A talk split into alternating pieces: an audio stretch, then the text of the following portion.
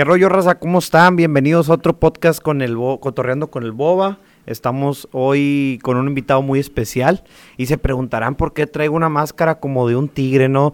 Trae orejas de tigre, trae como barbas, este, barbas de tigre y dirán, oye, pero ¿por qué el Boba anda acá eh, disfrazado? ¿Por qué anda enmascarado? ¿Qué planea? ¿Qué trama? ¿Qué rollo? Pues ahorita les voy a explicar, pero bueno, primero que nada les mando un fuerte saludo le mando un abrazo a todos los que van en el carro, en el tráfico. Tengan mucho cuidado con la manejada. Tengan mucho cuidado ahí eh, con la velocidad. Acuérdense que hay que moderarse. Acuérdense que no hay que tomar mientras manejamos.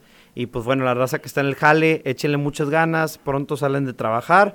Y pues ánimo, espero que este podcast sea para ustedes de mucha entretenimiento. El día de hoy tenemos un invitado muy especial.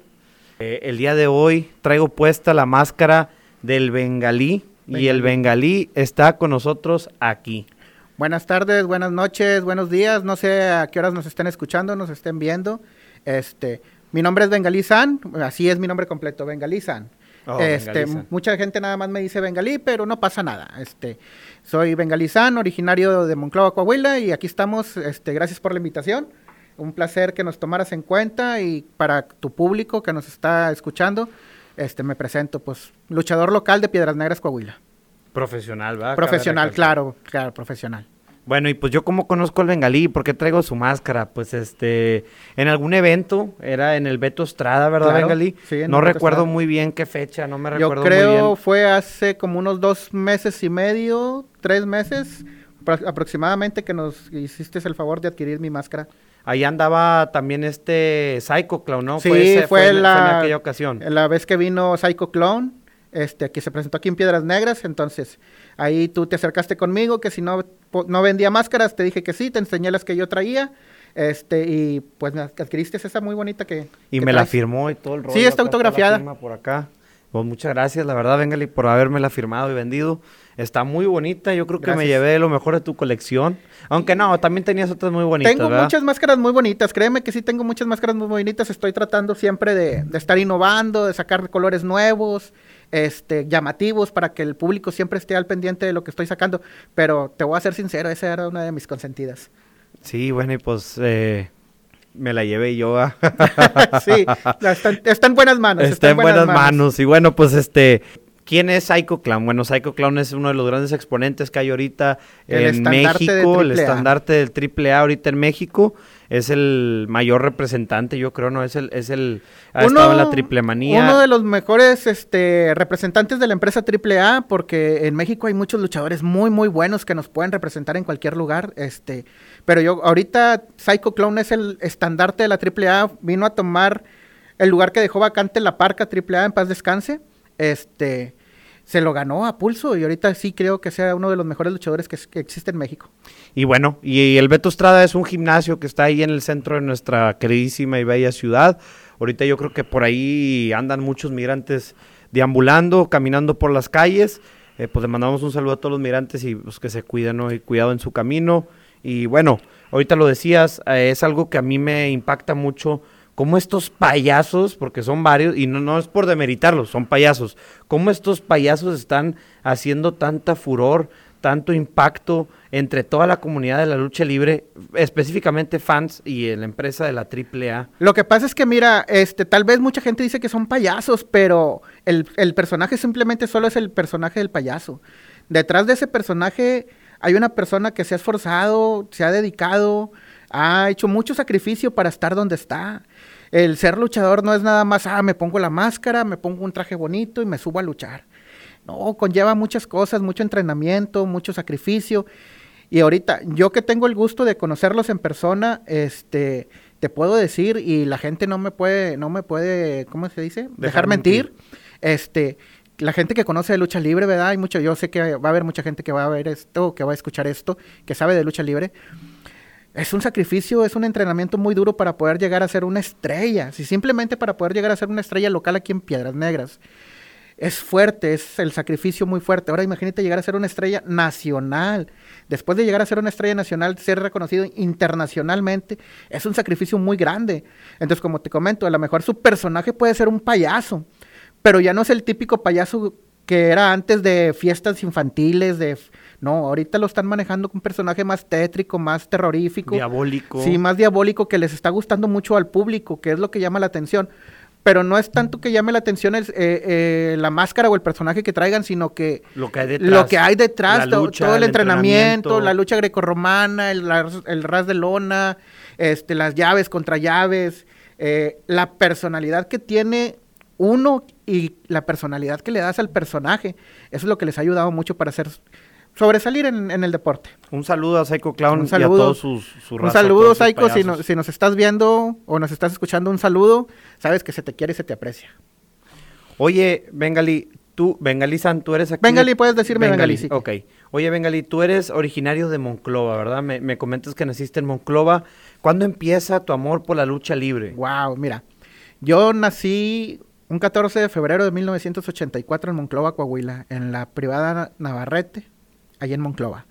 Este, yo desde chico recuerdo, tengo un tío que le encanta la lucha libre, se llama A- Armando. Este, yo cuando iba los fines de semana a su casa, mi, mi padre nos acostumbró mucho a, a ser una familia muy unida. Entonces nosotros los fines de semana íbamos con él a, a su casa a visitarlo, era el punto de reunión y él siempre estaba viendo lucha libre, siempre. Yo recuerdo ver las luchas de Máscara Sagrada, de Octagón, Fuerza Guerrera, Los Hermanos Dinamita. Yo siempre que llegaba a su casa había lucha, siempre estaba viendo lucha libre. Y desde ese entonces yo me empezó a gustar, me empezó a entrar la, la- la cosquillita de la lucha libre, de qué sería ser luchador. Yo recuerdo que a mi mamá yo le decía, mamá, yo voy a ser algún día luchador. Y mi mamá se reía de mí. me ¿Esto decía, a, lo- a la- a qué edad fue? Uh, yo tendría 5 o 6 años cuando yo le decía a mi mamá, mamá, yo un- algún día voy a ser luchador. Y ella se reía de mí, nomás me decía, sí, mijo. Como toda mamá, ¿verdad? Este, que te dice, sí, está bien, este, vas a hacer lo que tú quieras. Eh, pasa el tiempo, cuando yo cumplo 15 años, por problemas familiares, este, mis, papás, mis padres se divorcian y mi madre se viene a vivir a Piedras Negras. Este, yo a la edad de 15 años me vine a vivir aquí a Piedras Negras. Ahorita tengo 38 años, tengo que 13 años viviendo en Piedras Negras. Eh, tenía un amigo, eh, bueno, sí es amigo todavía. Tengo mucho que no lo veo, pero es amigo. Trabajábamos ju- juntos en un centro comercial eh, y él un día me invitó a la lucha porque sabía que yo era aficionado a la lucha. Me dijo, vamos a la lucha. Y pues le acepté la, la- la invitación, fui a la lucha. Me gustó el ambiente porque yo jamás había ido a una lucha en vivo, a pesar de que me gustaba mucho la lucha, la veía por televisión, pero yo nunca, nunca, nunca, nunca la vi en vivo. La vi, me enamoré del deporte y me fui adentrando un poquito más y un poquito más y un poquito más hasta que un compañero de lucha ahorita me dice, oye, ¿no quieres entrenar lucha libre? Y luego le digo yo, este, no, pues ¿cómo voy a entrenar yo? Pues, no, yo nunca, dijo, no, hombre, vente. Me convenció, fíjate que me convenció con una máscara, me dijo, si vienes a entrenar te regalo una máscara mía. Y yo fue cuando dije, wow, no, ¿sabes qué? Sí voy. Entonces fui a entrenar, este, ahí me presentaron a mi maestro de lucha libre, que es como mi segundo padre, Negro Rivera, este, si escuchas hecho esto, te adoro y te amo con todo mi corazón. Este, me presentaron al Negro Rivera y él me fue enseñando, me fue metiendo poco a poco al deporte y de esto ya llevamos 10 años. 10 años en- entrenando, y- y- Entrenando. y luchando. Entrenando duré dos años. Yo digo que tengo de profesional ocho años, porque los dos años que yo entrené no los cuento. Esos fueron entrenamientos y después de esos dos años yo debuté. Fíjate que yo cuando era chiquito también quería ser luchador de grande. No recuerdo muy bien cómo empezó el amor por la lucha libre, pero me, o sea, de los recuerdos que tengo es que mi papá me llevaba a la plaza de toros a, A ver, lucha libre. a ver lucha libre. Peligro y ahí te llegué a ver porque yo, pues hace 15 años yo tenía 5 y fue cuando empezaron pues, a, llevarme a, a- a la, a la A lo mejor me llegaste a ver este, bailando alguna vez arriba del ring sin máscara, ¿verdad? A lo mejor. Pero sí, este, yo, a mí me llamaban mis papás y me acuerdo que yo también decía que iba a ser luchador. Pero me acuerdo que, que era tan serio para mi familia el que yo iba a ser luchador, que me acuerdo que mi abuelita me decía, pero tú quieres que tus hijos vean que te andas peleando con... A lo mejor me lo decían de rebane, ¿verdad? Ajá. Tú quieres que tus hijos vean cómo te peleas con otros y que no sé qué, porque pues bueno, me imagino que mi abuelita sabía que no se estaban peleando de verdad, ¿verdad? Sí, claro. Pero mi abuelita como que le metía ahí emoción de que de verdad quieres que tus hijos vean pelearte. Te y- animaba a que buscaras el sueño de ser Y yo luchador. de que sí, quiero ser luchador. Y, y me acuerdo que una vez hasta me citó la directora de la escuela. Digo, yo estaba en preescolar, Ajá. pero en esa escuela hay preescolar, primaria, secundaria, Ah, preparatoria, todo. Entonces la directora me citó y yo, oye, ya me dijeron que quieres ser luchador, y pero ¿por qué? Y la directora me dijo, no, pues, si te sigue gustando eso cuando tengas unos 15 años, hazte luchador. Y ya, pues, después se me quitó las ganas de ser luchador, pero sí fue un sueño, sí fue de las primeras cosas o de las únicas cosas que he dicho que Yo quería ser, ser de grande, sí. porque de eso nomás me acuerdo que a lo mejor yo le decía a mi papá, quiero comprar y vender, quiero Ah, ser comerciante, quiero... Pero no sé ni por qué decía eso, no, sin, de No, pues, muchas ni sabes veces- qué chingado es un comerciante, pero eso decía yo de chiquito, me acuerdo muy bien. No, es que te digo, o sea, muchas veces uno no sabe ni lo que quiere, porque yo le decía a mi mamá, yo quiero ser soldado o quiero ser luchador. Y mi mamá, te digo, pues me decía nada más, sí, sí, sí. Y a lo mejor a ti la vida, pues te llevó por otro camino, ¿verdad? Pues, Me llevó por otro camino. Y también precisamente cuando vino la exposición de los soldados aquí a la explanada Ah, de- claro. de- Sí, sí, recuerdo. Fui y me enseñaron unos folletitos para que me enlistara y la madre. Y le dije a mi mamá que me andaba haciendo ojitos el tener una carrera ser- militar. Y no, hombre, me querían. ¿Cómo vas a ser No, militar? fíjate, fíjate que a mí, cuando yo le dije a mi mamá, este, cuando yo me gradué de secundaria, yo recuerdo que nos llevaron unos folletos que si te querías este, enlistar, que te querías encuartelar, había la oportunidad, ahí estudiabas. Y yo le decía a mamá, oye, déjame estudiar, quiero ser soldado. Y mamá me dijo, no, hombre, estás loco, te van a matar. Y no me dejaron, de plano no me dejaron entrar al ejército. Oye, y en ese momento no había guerra. Qué No, buen- no, Qué no. bueno que no te metiste porque si no, si no, si nos andado- hubiera tocado, hubiera tocado el peligro que vivimos en, ajá, en el país, ¿verdad? De que hubo mucha violencia. Sí. Estuvo muy duro eso, estuvo muy duro eso. Oye, Bengali, y me interesa mucho saber cómo un, perso- cómo un luchador crea su máscara, cómo crea su personaje. ¿Cuál es el proceso? Mira, un luchador en general crea su personaje dependiendo del estilo de lucha que tengas. Eso es en general, en general. Eh, en mi caso fue otra cosa muy particular, pero en, en general todos los luchadores, este, ellos crean su personaje dependiendo del maestro, cómo te ve el estilo, qué es lo que a ti te gusta. Ah, si te gusta el rock and roll, si te gusta, no sé, las películas de terror, todo ese tipo de cosas, vas mezclándolo junto con tu, per- con tu personaje en la lucha libre. Por eso hay muchos personajes muy diversos.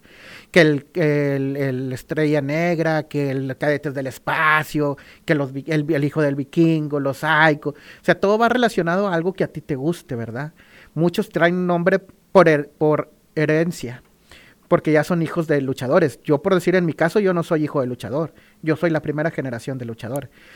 Pero hay gente, como por decir Psycho Clone, él antes de ser Psycho fue eh, brazo, Brazo. De, brazo de Plata Junior, porque su papá era Brazo de Plata. Entonces, él ya traía un nombre por herencia, pero él se quitó el nombre para probar otro personaje, hacer su historia, hacer otro tipo de lucha que a él le gustaba. Te digo, pero en, en contestando tu pregunta, te digo, pues depende, mezclas lo que a ti te guste en tu vida personal para poderlo proyectar en la lucha. Y personalmente hablando de ti específicamente, ¿cómo viene este encuentro con tu personaje que hoy en día es como un, tigre de Bengal? Ok, bueno, yo me tuve que amoldar a este, a este personaje porque un dato curioso es que cuando yo empecé a entrenar lucha, mi maestro el negro Rivera a mí me dijo, este, tú vas a ser exótico. A mí me estaban entrenando para ser un luchador exótico.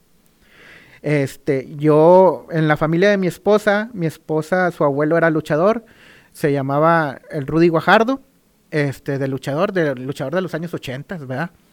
Y su nieto, mi cuñado, él era luchador, él luchaba como mini tigre.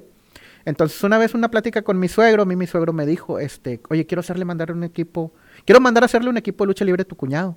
Le dije, ah, sí, claro. Entonces, mandamos a hacer un equipo para mi cuñado. Mi cuñado tuvo problemas en la escuela cuando llegó el equipo y hablé con mi suegro, oye, suegro, ya llegó el equipo de mi cuñado. Y dijo mi suegro, dijo, no, mira, ¿sabes que Tu cuñado estoy teniendo problemas con él en la escuela, se está portando mal, esto y esto y esto. Me dijo, quédate con él.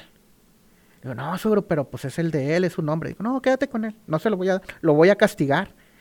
Entonces, yo llego con mi maestro, le digo, oye, negro, me regalaron este equipo. Dijo, pero era el de mi cuñado. Dijo, pues úsalo. Le dije, pero pues yo no tengo nombre porque yo no tenía pensado debu- debutar todavía. Como te digo, yo tenía dos años entrenando. Entonces me dice, no, hombre, pues úsalo, aprovecha la oportunidad. Dije, bueno, pues sí, pero ¿cómo me voy a llamar? Y empezamos a buscar nombres, empezamos que este, que el tigre esto, que el tigre el otro, que esto, que el otro, hasta que nos acordamos de, de los Thundercats. Y ahí en los Thundercats había un personaje que se llamaba Bengali, y pues de ahí lo sacamos el nombre. Te digo, yo me tuve que amoldar a este personaje porque yo no, yo no tenía pensado ser un bengalí, yo no tenía pensado ser un tigre. ¿Y finalmente el personaje te gusta? Sí, sí que me, me, la verdad, siento yo que me, me cayó muy bien el personaje. Este, me ha gustado mucho ser bengalí. Soy una persona completamente diferente cuando soy bengalí a mi vida personal. Y pues yo creo que le ha gustado más que nada a la gente el, el, moldearlo como lo he hecho, el darle la vida que yo le he dado a este personaje, creo que le ha gustado mucho a la gente. Y hablando del personaje, ¿cómo creas la máscara? ¿Hablas con el mascarero? ¿Le dices qué es lo que quiere? ¿Te hay un rebote de ideas? Este, vas con el mascarero y tú le dices, el mascarero lo primero que te pregunta, ¿cuál es tu nombre de lucha? Y ya le dices tú, no, pues bengalí. Ah, bueno, es un tigre, sí. Bueno, mira, vamos a ver, vamos a hacer esto y empieza a hacer dibujos y te enseña, mira, estos son los dibujos, esto es un tigre, le podemos poner esto, le podemos poner el otro, qué le quieres quitar, qué le quieres este, poner, o qué ideas traes tú, mucha gente ya trae una idea en la cabeza de lo que quiere ser su personaje. Este, no, pues que un rockero y que quiero que traiga esto, que una cruz, que esto, que el otro. Y el mezcarero te va haciendo un boceto, un dibujo. Cuando ya tú le das el visto bueno, entonces él se dedica a hacer su magia y a crearte una máscara. ¿Tú consideras que el trabajo de un mascarero está infravalorado? Porque, por ejemplo, veo que muchas veces vemos arte como el huichol y, vemos estos alebrijes y, este tipo de arte mexicano y artesanías, cuando yo sí aprecio mucho las máscaras y las colecciono y desde mi punto de vista pueden ser un arte o una artesanía. ¿Tú consideras que ese es infravalorado? Sí, de hecho, mira, yo creo que el trabajo de un mascarero debe ser considerado patrimonio de la nación. ¿Por qué? Porque crear una máscara no es cualquier cosa. A la gente que está ahí en casita, que nos está escuchando ahí en su trabajo o en, el carro, no sé dónde nos están escuchando ahorita en este momento, es muy trabajoso hacer una máscara, no es nada más coser, pegar, coser, pegar. Es saber cortar una tela, saberla trabajar, saberle dar forma, amoldarla a la cabeza, darle el punto para que queden los ojos, quede la nariz, quede la boca, por decir yo mis barbas, que queden como debe de ser. No es cualquier cosa y es un trabajo muy, muy, muy laborioso. Es un trabajo que una máscara se tarda alrededor de... La más sencilla puede tardarse unas tres horas, pero una máscara muy complicada puede llevar un proceso hasta de un mes fabricar una máscara. Entonces sí está muy infravalorado ese trabajo este, deberían de ser considerados artesanos. De hecho, yo creo que deberían de ser considerados artesanos porque si tú, tú que conoces de lucha, que conoces las máscaras, te has dado cuenta que no es cualquier cosa. Y una máscara tiene mucho valor porque tiene el detallito que la piedrita, que la costura, que esto, que el otro, y eso le da mucho valor a la máscara. Sí, eh, eh, la verdad es que yo sí soy muy fan de las máscaras, las colecciono y se me hacen algo súper bonito y súper padre, ¿no? Hablabas de que existen varios estilos de, lucha y que dependiendo del estilo, pues ese es como el personaje que vas escogiendo. Sí, claro. ¿Qué estilos de lucha hay? Ay, pues mira, está la lucha clásica, que es al ras de lona, llaveo contra llaveo. Está la lucha hardcore, está la lucha callejera, la lucha extrema, este, la lucha japonesa es otro estilo de lucha, la lucha americana es otro, otro tipo y otro estilo de lucha. Este, lo, que hay también son diferentes tipos de luchadores. Está el luchador exótico, el luchador mini, el luchador estrella normal, ¿verdad? Este, ahí es, son los podríamos decirle o llamarle categorías de la, de la lucha. Las diferentes categorías o rangos que podamos decir que hay en la lucha libre, ¿verdad? Como te comento, pues está el luchador mini, está el luchador exótico, que son gente de la comunidad, eh, ahorita ya, ya es mucha gente de la comunidad, de la comunidad, perdón. Antes era un personaje. Este, está el caso de, por decir, de Máximo, que es el hermano de Saiko. Él no es parte de la comunidad, pero tiene un personaje como exótico. Él está casado, tiene hijos. Entonces, mucha gente no lo sabe, que él tiene su pareja, que es una luchadora también. Este, pero él lleva a cabo en su vida profesional un personaje de exótico. Hablaste de que tú, tú ibas a tener un personaje de exótico, o para eso estás destinado. Cuando mencionas exótico, ¿te referías a ese tipo de exótico? Sí, un, luchador, este, no quiero que la gente se ofenda o que me vayan a castigar, pero... Pero bueno, que... es un luchador gay, ¿verdad? sí, es un gay, un gay, ¿verdad? Era, ibas, yo estaba preparándome para un luchador gay. Me estaban enseñando cómo trabajar el ring, cómo trabajar la lucha como exótico. Es muy diferente trabajar la lucha como exótico a trabajarla como un luchador normal, se puede decir. Entre comillas normal, ¿verdad? Porque eres un luchador igual que ellos. pero es muy diferente el trabajo del público, el cómo te paras en el ring, cómo caminas, el trabajo que haces arriba del ring. Por ejemplo, el trabajo que, que hacen con el público, esto de mentarse las madres y recibirla y darla, eso también te lo enseñan. ¿Cómo le haces para no enojarte y no calentarte? Pues tienes que ser profesional, híjole, porque ustedes lo saben, hay mucha raza que se pasa de lanza. Este, pero tienes que saber ser profesional. Eh, cuando estás arriba, yo he hablado con muchos aficionados y yo les he dicho, cuando yo estoy arriba del ring y porto esta máscara, tú me puedes decir lo que tú quieras. Yo te voy a poder contestar. Si tú me la mientas, yo te la regreso. Pero nunca entramos, nada en, físico. entramos en un juego de dime, te digo, no me toques, porque si me tocas ya me estás dando permiso de tocarte. Si tú no me haces nada físico, yo jamás te voy a hacer nada físico. Y me puedes mentar la madre las veces que quieras, yo lo voy a aceptar. Al contrario, yo como luchador rudo, yo cuando una, una persona del público me mienta la madre, para mí yo estoy haciendo un buen trabajo porque estoy logrando el objetivo, hacer lo que se enoje, porque yo soy el malo de la película. Yo soy el malo. Cuando un luchador técnico le aplauden, él está haciendo bien su trabajo. ¿Por qué? Porque él es el bueno en la película, él tiene que lucirse. Entonces, eso no te lo enseñan, te dan las bases, sí te lo pueden enseñar. Pero eso lo vas agarrando poco a poco con, con el paso de los años, recorriendo el ring, lo vas tomando conforme vas luchando, como se dice, recorriendo la lona. Cuando tienes un poco de lona recorrida, vas viendo quién puedes gritarle, a quién no le puedes gritar, a quién le puedes gritar y te contesta, y a quién no. Mucha gente no lo sabe y a lo mejor muchos compañeros me se van a enojar, pero muchas veces uno no le grita a nadie. O sea, puede salir al ring y, eh, tú, ya, que la ves, esto y el otro. Pero no le estás hablando a nadie, pero siempre va a haber uno que te va a contestar. Y ya lo miras que te contesta, ahí es. Ese es el que me va a hacer el trabajo. Ya sabes a quién Sí. puedes contestarle. Pero eso te lo va dando, te digo, la lona recorrida, lo que tú vas trabajando lucha tras lucha, eso, esa experiencia te la va dando. Porque el saber quién te va a contestar y quién no se va a enojar, quién se puede, este, ¿cómo se dice? Meter al, meter al, Al al ambiente, juego. al juego el que tú estás haciendo para que la gente se prenda. ¿Y cuándo debutas tú? ¿Cómo debutas? ¿Quién te invita? Mira, mi debut también fue algo gracioso. Este, hace ocho años todavía se hacía feria en Zaragoza. Ok. En Zaragoza hubo una feria y los compañeros me invitan, eh, va a haber lucha, vamos, vamos. Y le digo a mi esposa, vamos a la feria. Sí, vamos. Nos fuimos a la feria y faltaba un luchador. Me dicen, eh, falta uno, súbete. Y yo les digo, no, espérate, ¿cómo me va a subir? Pues yo ¿Y traías tu equipo ahí? no, no, no, no. Yo todavía, es más, ya había llegado el equipo, pero yo lo tenía en mi casa. Pues yo iba a, a ver la lucha, a convivir con los compañeros, este, pero yo no tenía pensado luchar. Yo jamás había dicho, bueno, Zaragoza es un ejido que está aquí cerca de Piedras Negras, ¿verdad? Es un ejidito que está aquí alrededor de Piedras Negras de los cinco manantiales. Entonces, nosotros nos recorrimos de Piedras Negras a, Zaragoza para ir a ver la lucha y después irnos a la feria, ¿verdad? Entonces me dicen, falta uno, súbete. No traigo, ay, no traigo garras, no traigo nada. Dicen, no, hombre, mira, ¿sabes que Yo te presto una máscara, me dice un compañero. Y luego ¿Qué me dice- máscara era? Era una máscara que traían ahí en la maleta, se llamaba, bueno, pues en ese, en ese personaje me pusieron a mí Rey Púrpura, era una máscara color morado, este, que traían Se ahí. el- inventaron ahí el Sí, se, pues, se inventaron el nombre, este, era una máscara morada. El Púrpura. Sí, era una máscara morada que tenían ahí olvidada en una maleta. Y luego otro compañero me dice, ten, yo te presto mi cholo olímpico. Era un cholo olímpico negro con una máscara dorada, eh, morada, perdón, y unos zapatos de seguridad. Así luché. Y me subieron a luchar como rey púrpura. ¿Por qué? Porque les faltaba un elemento. Y me súbete, súbete.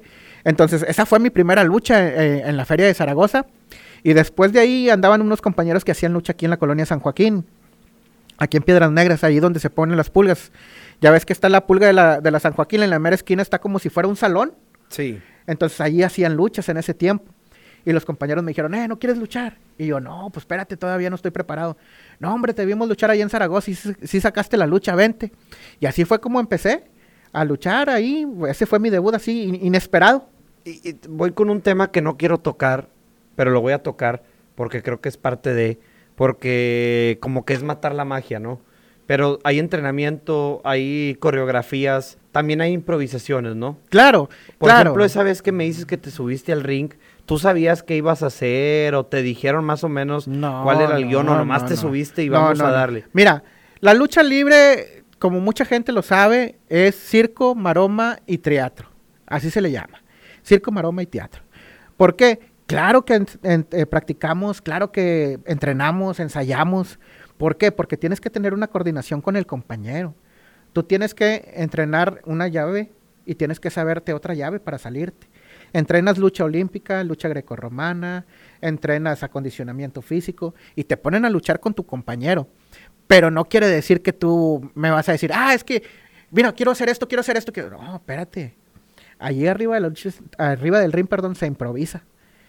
Sabes o se mira como que está entrenado porque entrenas todos los días con las mismas personas.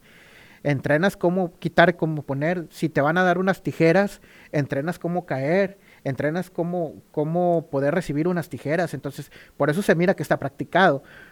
Si hay cosas que las que te puedes poner de acuerdo. O no es que te pongas de acuerdo.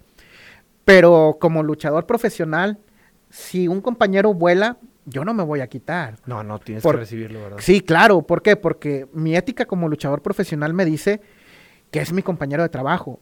Entonces, si mi compañero de trabajo se lastima, yo ya no tengo con quién trabajar. Lo tengo que cuidar. Entonces, yo lo recibo. Entonces, por eso mucha, dice, mucha gente dice, no, pues se ponen de acuerdo, pues vuelan y siempre lo agarra. Pues sí, pero hay casos como el del difunto Parca de AAA. Salió en un tope, Rush no lo pudo agarrar se pegó en la cabeza y a raíz de eso duró en coma, tuvo complicaciones este, de salud y falleció. El, hijo del perro aguayo también en, el vuelo que hizo, cuando lo agarraron en las tijeras, cuando cae, su cabeza pega en el, en el ring. Este, aparte de que él ya tenía un problema de salud porque le habían dicho que tomara reposo, se le complica y mueren las cuerdas del ring. Sí está practicado, sí se puede decir que lo puedes entrenar, que lo puedes practicar, pero el riesgo existe. El riesgo existe y yo creo que del, de la lucha yo creo que el 30% es lo que te puedas poner de acuerdo en qué vas a hacer, ¿verdad? O a lo mejor el menos. Discúlpenme los compañeros, este, sé que a lo mejor a muchos no les va a gustar lo que estoy diciendo, este, pero pues no, pues es parte del, no, no es matar la magia, porque no es matar la magia, pero tenemos que estar conscientes de lo que estamos haciendo y de que estamos con un compañero arriba del ring. Como te digo, si mi compañero se lastima, ¿con quién más trabajo? No quisiera yo, pero me voy a quitar tu máscara. Y me voy a poner una máscara que hice yo, un personaje que creé con un mascarero de Monterrey. Yo tengo una marca de ropa, es esta, That Way, es como el logo. Este, tengo una marca de ropa y yo siempre he sido un fiel creyente de que la lucha, de que las máscaras son algo bien fuerte de la cultura mexicana que hay un nicho, hay mucha gente que le gusta, pero la gente convencional, la cultura popular, no toma en cuenta esta parte tan fuerte y tan bonita de la cultura que tenemos. Entonces mi marca de ropa, así como indirectamente, porque también no estoy... 100% No, hice una marca de ropa de lucha libre. Trata de meter cosas relacionadas con la lucha libre. A ver si me patrocina la marca de ropa. sí se puede. sí se puede. Ah, bueno, pues ya a ver si agarramos patrocinio. Mira, este, me voy a quitar la máscara. Adelante, adelante. Nunca deben, nunca deben de ver cuando te quitas la máscara. Tu identidad jamás, no, no. Entonces, no, hazlo como el santo. No, yo no me sale, güey. No, pues te tiene que salir, hazlo como el santo que se pone la máscara y se quita una y se pone la otra. ¿A ti te sale eso? Sí. Y con, la, con el tiempo lo vas, lo vas haciendo y sale. Ahora, pues ya está la, magia, ¿no? Oye, qué bonita máscara, ¿eh? Esta es, este es una máscara, como puedes ver son las flechas, la marca se llama That Way, que es en inglés, bueno, en español significa en esa dirección, o sea, hacia allá, en esa dirección, eso es lo que significa. Tengo una mascota, la mascota se llama Deadman, que en español es hombre muerto. Ajá. Por eso las tachitas y por eso, bueno, en el logotipo está sacando la, lengua, la lengua claro. Aquí pues la lengua la saco yo. Oye, pero te voy a decir que está muy bonita tu máscara, ¿eh? Muy, muy bonita. ¿Por qué? Porque es una máscara sencilla y luce. No, una máscara no tiene que ser tan complicada ni traer tantas cosas o esto, el otro. Tiene que ir a acuerdo, como decíamos en el principio, sobre el personaje. Y ahorita tú estás demostrando tu marca en, en, la máscara. Te felicito, muy bonita máscara. Estoy tratando de crear un personaje. Por ejemplo, ya es que te dije que, que, que TikTok era una buena herramienta. Ajá. Aún no me adentro a TikTok con mi, con mi marca, solamente con el podcast.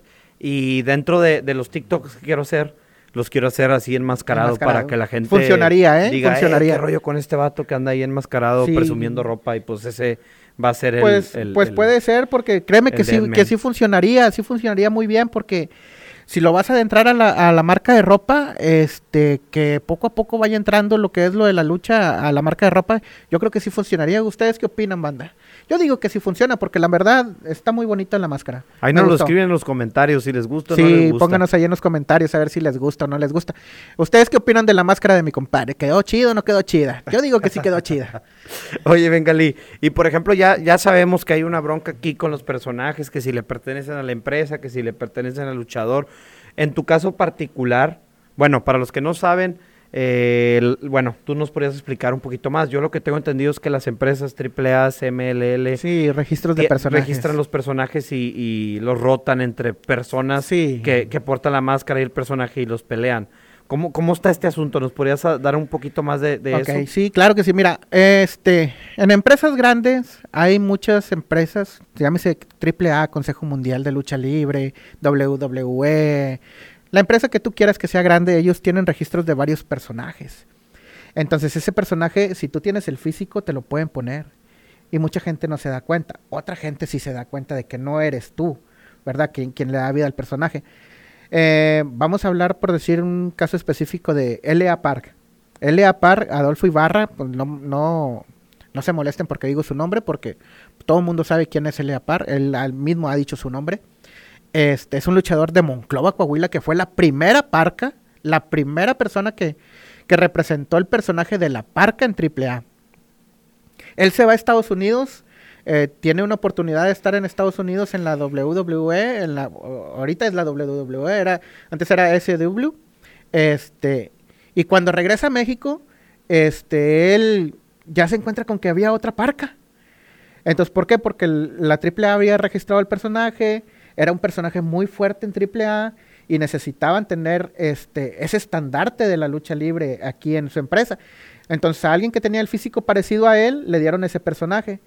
Y pues sí hubo ahí una pelea legal por el nombre y tienes que, tienes que demostrar que tú eres el que lo creó y esto y el otro. Pero pues sí, hay muchas veces que las empresas registran sus nombres.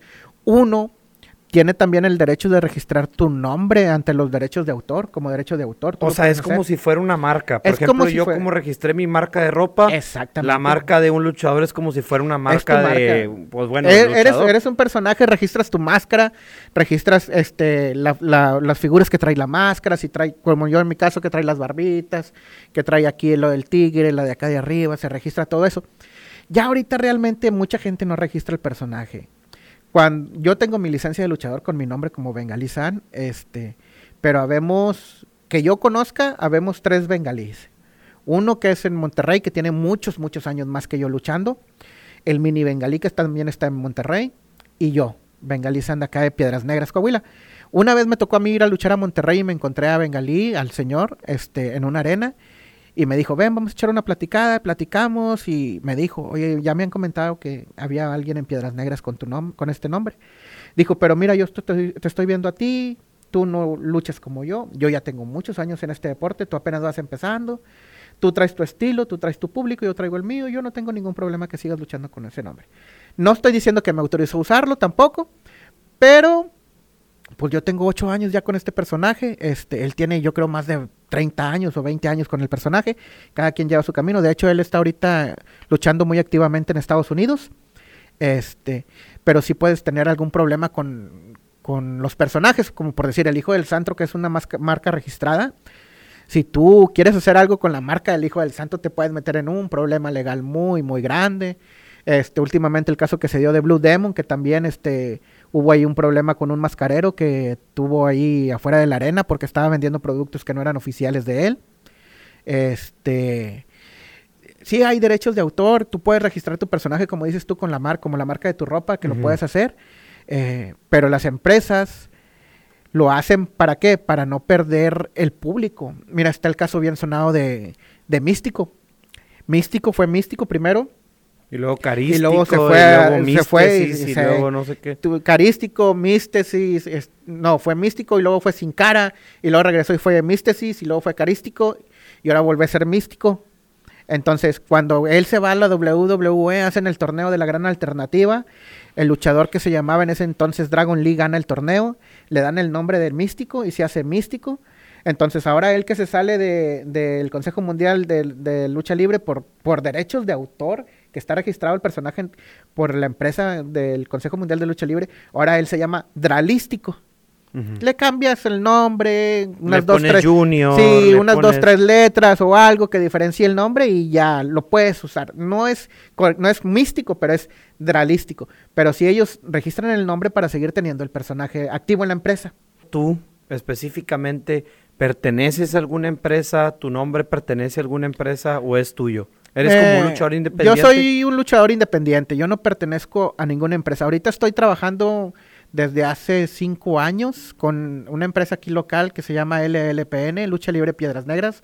Un saludo al promotor Jorge Aguirre, gracias por la oportunidad, gracias por las oportunidades que nos has dado. Este, soy un luchador totalmente independiente, yo trabajo con quien me hable, con quien me ofrezca trabajo. Llegamos a una negociación sobre mi garantía, si nos conviene a ti, te conviene a mí, adelante, yo estoy puesto para hablar, para trabajar con quien sea. Mi personaje no le pertenece a nadie más que a mí. Yo soy el dueño de mi personaje. Este, no pertenezco a ninguna empresa, puedo trabajar con AAA, con el Consejo Mundial de Lucha Libre, luchadores independientes. Yo no tengo ningún problema con trabajar con nadie. Oye, Bengali, y, refiriéndonos a tu, a tu vida personal, este, aparte de esto, ¿tienes un trabajo? ¿Te dedicas solamente a la lucha libre? No, también tengo un trabajo porque mi familia tiene que, tiene que vivir, tiene que comer. Este, yo tengo un trabajo aparte, baño perros, soy estilista canino, corto pelo de perro, este, los baños, este, es a lo que me dedico. ¿Y has tenido una mala experiencia con algún perro que te uh. muerda? Dicen, una vez me dijeron por ahí, es el único felino que, que, baña perros. Este, sí, me han mordido los perros, me han orinado, me han hecho popó. ¿Qué te cuento? Te pasan muchas cosas. Pero bueno, les has agarrado cariño. Lo que pasa es que para tener un trabajo de este, mucha gente lo sabe, para trabajar con animales tienes que tener amor hacia los animales. Tienes que tener mucho cariño por los animales porque la persona que no quiera a un animal, a la primera orinada, a la primera hecha de popó en la mano, o simplemente el primer rasguño o a la primera mordida, sabes que ahí está tu trabajo, yo no quiero nada. Entonces tienes que tener mucho amor por las mascotas. Y, por ejemplo, ¿tú tienes un animal preferido o no ah, No, pues yo me gustan los perros, los gatos, aunque a mi esposa no le gustan los gatos, este, pero no, un animal así preferido no. ¿Y gato tienes en tu casa? No, no me dejan tener gato. Estoy tratando de eh, convencer a mi esposa, pero dice que no, que no le gustan los gatos. Aquí está la esposa escuchando. Déjame tener un gatito, no seas mala. Sí, dale chance. Aquí andamos con el bengalí. Esperemos que eh, la, súplica se, Sí, que, nos, hagan caso, que nos hagan caso. Por favor, nomás un gatito chiquito. Oye, bengalí, ¿y con qué grandes estrellas te ha tocado pelear hombro con hombro? Fíjate que no me ha tocado luchar todavía, alternar con estrellas que vengan de fuera de la ciudad. Yo ahorita estoy ubicado en, eh, bueno, decir estrellas que vengan fuera de la ciudad, quiero, quiero decir este, gente de AAA o del Consejo Mundial, porque claro que he luchado con gente de fuera. Este, pero he luchado con gente que viene de Monclova, que viene de Saltillo, que viene de Laredo, de Monterrey, que les dan la oportunidad de luchar por acá y me ha tocado enfrentar a ellos. Pero con luchadores reconocidos de aquí de México nunca me ha tocado luchar. Todavía no, no piso ese escalón de que me den la oportunidad de, de luchar con alguien más. No es que no me lo merezca o que no me lo haya ganado, pero Ah, me falta un empujoncito más para poder llegar a luchar con alguien de que venga de México, que venga de, alguna empresa fuerte. Bueno, y pero sí convives con ellos. Ah, claro, claro. El vestidor está abierto en, en, el sentido de que todos los luchadores estamos en el mismo vestidor, todos nos cambiamos ahí, excepto las mujeres tienen un lugar especial para cambiarse. Este, pero de ahí en fuera me ha tocado compartir el vestidor con el Hijo del Santo, con Eliapar, con Rey Misterio, eh, Dead Clone, Psycho Clone, Molder Clone, La Pimpinela, con todos los luchadores, Pentagón, Fénix, luchadores reconocidos de aquí de México, me ha tocado compartir vestidor con ellos. ¿Y cómo se portan los vestidores? ¿Son buena onda? Ah, pues hay como todo en la vida del señor, ¿verdad? Hay luchadores que son buenos, que son muy amables, hay luchadores que te dicen, no me hables, no quiero hablar con nadie. Depende del humor que anden, a lo mejor en una ocasión vienen de mal humor, en otra ocasión vienen cansados por el viaje, por esto, por el otro, no quieren hablar con nadie y en otra ocasión vienen y son muy amables, muy accesibles para la foto, para esto, para el otro. Pero sí, pues yo creo que depende mucho del humor que traigan y del cansancio, porque La vida del luchador profesional, cuando te dedicas 100% a la lucha, es muy, muy pesada. Porque puedes luchar, por decir, vamos a decir, hoy, hoy luchas en Monterrey, lunes, mañana martes luchas en Piedras Negras y luego el, el, miércoles te tienes que estar presentando, vamos a decir, en Guadalajara. Entonces terminas de luchar a las 11 de la noche en Piedras Negras, sal, agarra tu autobús, llegas a Monterrey en la mañana para agarrar el avión porque tienes que estar en Guadalajara.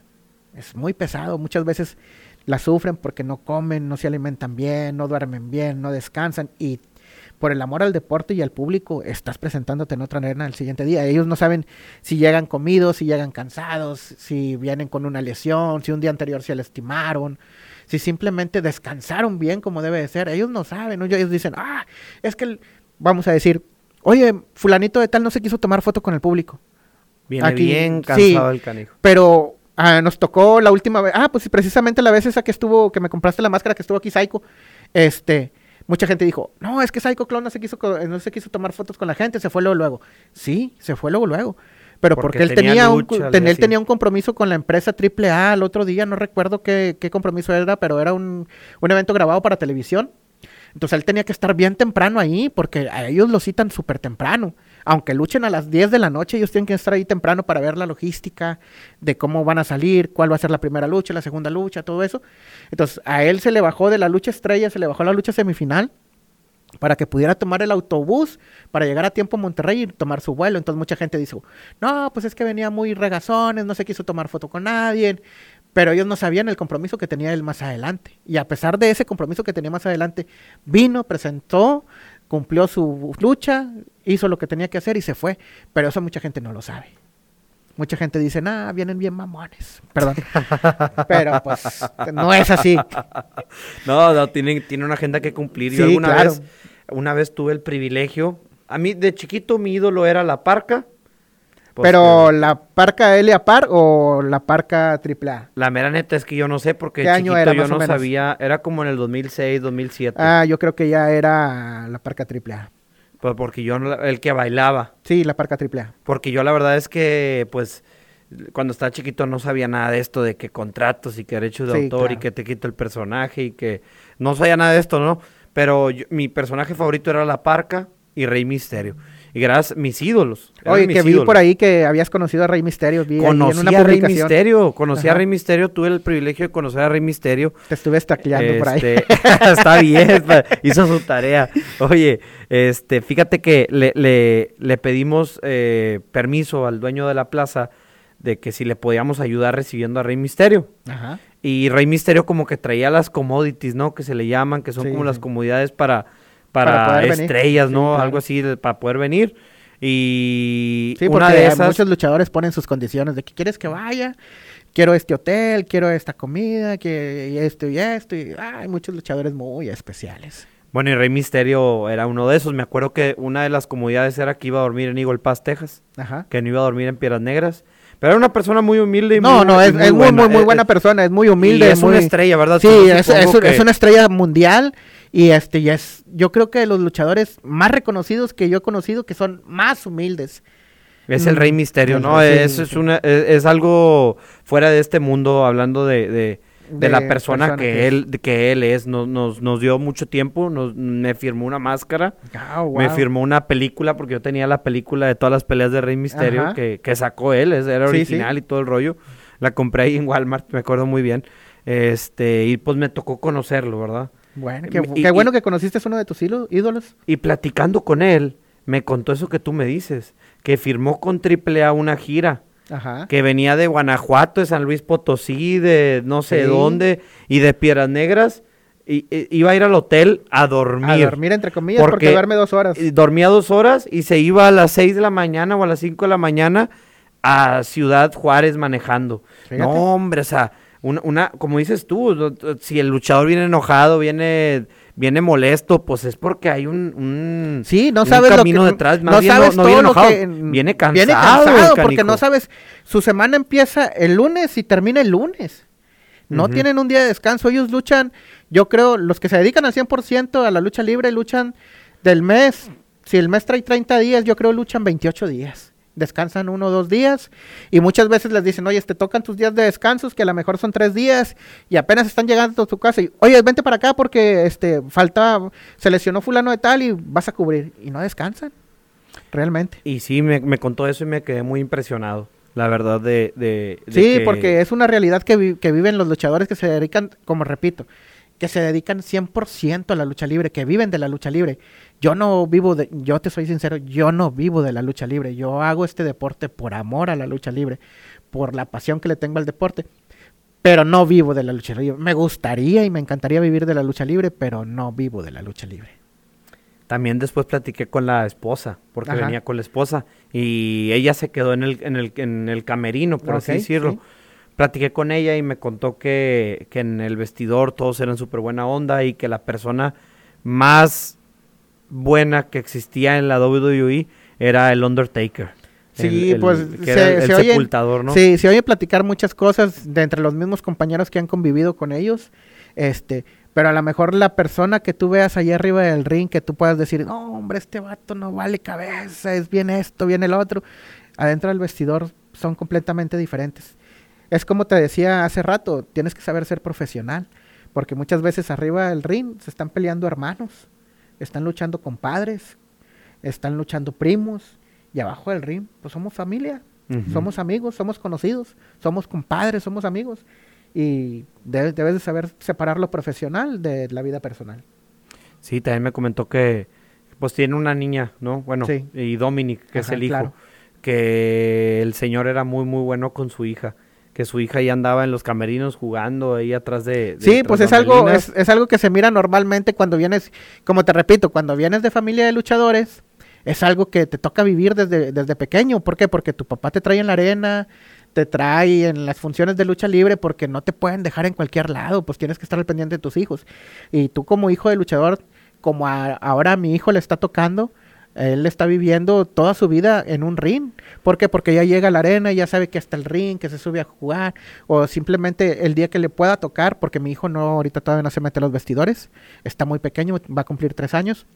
Este, pero a lo mejor algún día le va a tocar estar en un vestidor y va a tocarle convivir con alguna, algún personaje de la lucha libre que estén en su apogeo en ese momento y, y él no va a saber quién es. ¿Por qué? Porque él está jugando con él, está platicando con él, o están conviviendo simplemente y él no va a saber que es una superestrella. ¿Qué se siente? Yo me he subido alguna vez cuando estaba chiquito un ring, ya no. ¿Qué se siente tirarte de la tercera cuerda? Te da miedo.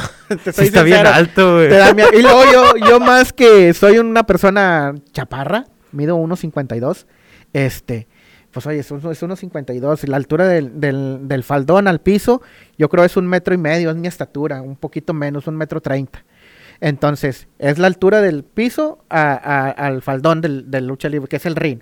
Y luego te subes a la tercera cuerda, que yo creo son un, un metro y medio más, o sea, son tres metros de altura, más que lo que hueles, llegues a volar, sí te da miedo, la verdad sí da miedo. no, y luego todavía cuando saltan fuera del ring, que no, Sí, hombre, no, no. cállate. Eso tienes que hacerlo sin pensar, es voy a volar, voy a volar y vámonos, te impulsas y fuga, porque si lo piensas ya no lo haces. Yo no, no sé si algún día vayas a apostar tu máscara, pero cuando apuestas la máscara contra una cabellera, ¿cómo es esto? Por, este, ¿Alguna pica detrás que hay en, el- en el ring? O... Sí, este, pues se presentan las oportunidades, bueno, no las oportunidades, las rivalidades, perdón, quise decir rivali- rivalidades. Este, muchas veces arriba del ring peleas mucho con una persona que ya tienes un pleito, digamos, se puede decir casado, una rivalidad. Se va haciendo una rivalidad poco a poco porque a lo mejor te ganaron y luego le- te volvieron a ganar y tú dices, oye, ¿cómo puede ser posible que esta persona me esté ganando tantas veces? Este, y empiezas a hacer una rivalidad, una rivalidad. Y muchas veces esa rivalidad se va dando y el- si te toca suerte que al promotor le guste la rivalidad que tú estás teniendo con esa persona, se puede llegar a firmar un contrato de ya sea máscara contra máscara o cabellera contra máscara o cabellera contra cabellera, según sea el caso. Pues están arreglados. No, ¿no? No, no, no, no pueden estar arreglados. Este, un duelo de máscara contra máscara, claro que te ofrecen un dinero por luchar en una lucha de máscara contra máscara, pero no te dicen, oye, ten, te voy a ofrecer a ti tanto para que pierdas la máscara. No, es, este es el sueldo que yo te ofrezco por hacer esta lucha de máscara contra máscara.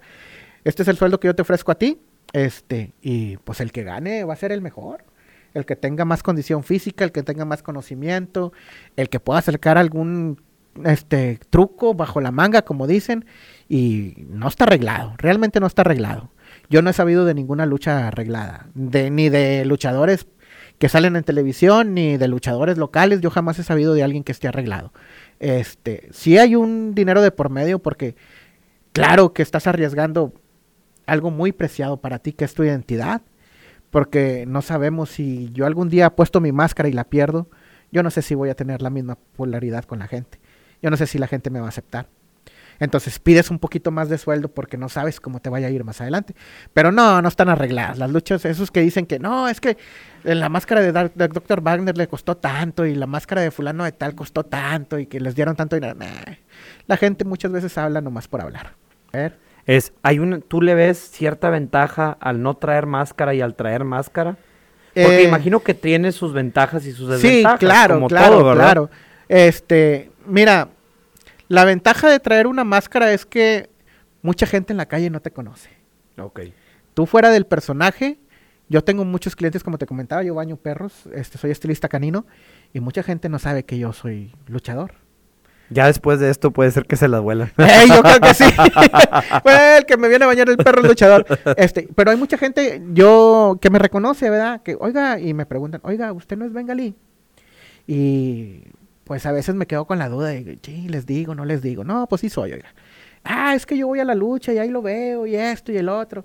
Este, y hay mucha gente que nomás te pregunta, oiga, ¿usted no es luchador? No, pues sí soy, sí soy. Ah, ok, y ya.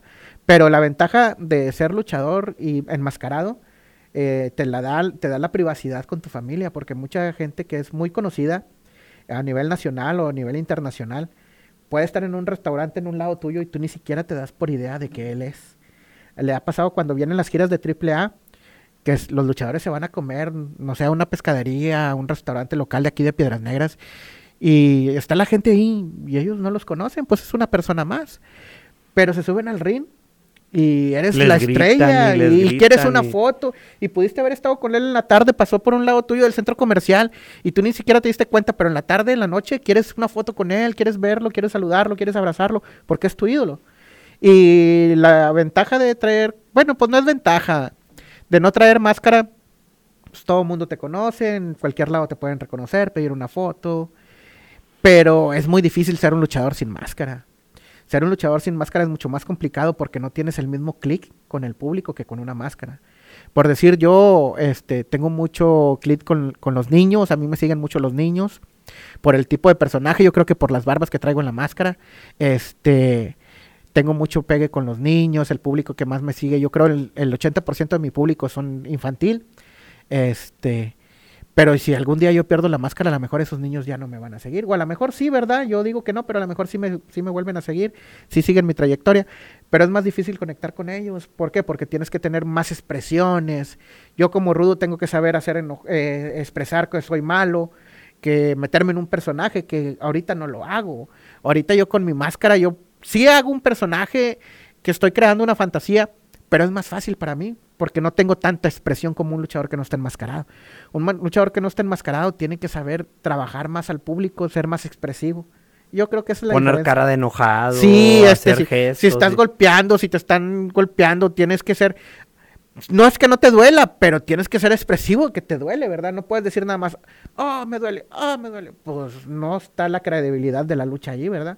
Te pegan y tienes que expresar que te duele un golpe. Sí te duele, porque todos los golpes por más practicados que estén, es un golpe. Pero son, pues tienes que aprender a luchar de una u otra forma, ¿verdad? Oye, Bengali, ¿y tu, tu traje, tu máscara? Ahorita actualmente, ¿cómo la haces? ¿Hay aquí un mascarero en Piedras Negras? ¿Las mando a hacer a, Yo lo mando a hacer a Monterrey con este mascarero que se llama La Saeta. Un saludo para La Saeta, ahí en Hacienda Mitras, me voy a aventar el comercial. un saludo ahí a la Saeta, a ver si nos regalas una máscara acá para el boa. Sí, acá, este, ahí te voy a mandar un cliente, Saeta, para que me hagas descuento. Este, sí, yo mando a hacer mi equipo ahí con él. Este, todos mis equipos los he, desde que inicié los he hecho con él. Yo no tengo ningún otro mascarero. Hay muchos mascareros en nivel nacional. Depende del mascarero, ahora sí como dicen, depende del sapo la piedrada. Quieres un equipo profesional 100% te va a costar Si quieres un equipito más o menos, pues le buscas un mascarero que te cobre menos, pues no va a ser la misma calidad del material o no va a ser la misma cosida. Pero sí, yo mando a hacer mis equipos a Monterrey. ¿En qué consta el equipo? ¿Qué es lo que lleva el equipo para la gente que no sabe? Bueno, en lo mío, en lo personal, y yo creo que el, el 90% de los luchadores es lo mismo, consta de botas, malla, botarga y máscara. Otros usan canilleras, yo no uso canilleras, rodillera o codera también. ¿Qué es la botarga? La, verdad La es que no botarga sé es el que me pongo como si fuera una playera de tirantes, Ah, ok. pero es como si fuera un tipo chor olímpico, que es un chor pegado con tirantes. Eso es una botarga, se le llama la botarga. Oye, Bengali, ¿algo que quieras decir antes de irnos? Uy, se fue el tiempo bien rápido. No, pues este, agradecido, agradecido contigo por la invitación a tu podcast, por esta oportunidad que me das de estar aquí contigo. Eh, este, a la gente que se quiera dedicar al deporte, a la lucha libre, yo les voy a recomendar, entrenen, por favor, entrenen. Si quieren realmente dedicarse a la lucha libre, hay que entrenar, hay que echarle ganas. No, y es algo serio donde la vida Sí. también se, se está jugando, ¿verdad? Tienes que tomártelo en serio. No quieras ser luchador hecho al vapor como... ¿Cómo te puedo explicar? Luchadores que entrenan un mes, dos meses y ya se suben a un ring y ya se sienten luchadores porque echan una maroma, porque sacan un detallito y ya soy luchador profesional. Este, no, hay que entrenar, hay que entrenar, entrenar. Este, aquí nunca se deja de aprender. Acérquense con alguien que sepa realmente de lucha libre si se quieren dedicar a esto. Este es el, ese, es, ese es un consejo que yo les daría a toda la gente que se quiera dedicar a este deporte. Y pues te repito, pues agradecido con la invitación de que nos hayas permitido estar aquí contigo. No, hombre, qué bueno que viniste, Bengali. La verdad, a mí me da mucho gusto que te hayas presentado aquí a platicar con nosotros, que, no hayas, que nos hayas regalado parte de tu tiempo. Estoy seguro que la gente que nos está escuchando va a agradecer esto también, que hayas venido aquí a platicar con nosotros. Me escucha gente que le gustan muchas cosas diferentes y probablemente nunca habían eh, Sí, escuchado claro hablar a, un, a un que- luchador ni sabía nada de, de la lucha, pero pues por curiosos o por saber o, o porque esto es algo realmente interesante, están aquí y nos están escuchando, ¿verdad? Sí, claro, pues este, un saludo para toda la gente que jamás ha estado inmerso en esto, eh, que es la lucha libre, en este ambiente que es de la lucha libre. Este. Invitados, ¿no? y- Que sí, vayan al próximo evento. Mira, yo le digo a mucha gente, este, si nunca has ido a una función de lucha libre, tú no sabes lo que es la vida. ¿Por qué? Porque No, ni, ni, ni eres de México. No, no, no. ¿Por qué? Porque en una función de lucha libre se viven muchas cosas. Este, puedes estar enojado en tu trabajo y casi te desquitas con el luchador. Y es un ambiente muy familiar, muy, muy bueno, en el cual tú te desahogas, lo tomas como terapia. Entonces, a la gente que no ha ido a la lucha libre, los invito, vayan a una función de lucha libre. Ya sea local allí en su ciudad, este, donde vivan, debe de haber una arenita local. Vayan, los invito de verdad, vayan. Si no les gusta, créanme, les doy permiso de que me mienten la madre. Pero yo sé, yo sé que cuando vayan Para eso es experto Sí, también, sí. ¿verdad? Este, yo sé que cuando vayan a la función de lucha libre, este, van a salir de contentos de la función y me van a mandar un mensajito y, eh, no hombre, tenías razón, muy buena la función. Oye, Bengali, última pregunta. Dime. Que se me acaba de ocurrir. Claro, claro. ¿Qué es lo que más te gusta a ti de la lucha libre? ¿Qué es lo que más me gusta a mí de la lucha libre? Wow, buena pregunta. Híjole, hay varias cosas que me gustan de la lucha libre. Una de ellas es el público. Me gusta mucho el público porque tienes acercamiento con personas desde la más humilde hasta la persona que tenga más poder en la ciudad, hablándose de políticos.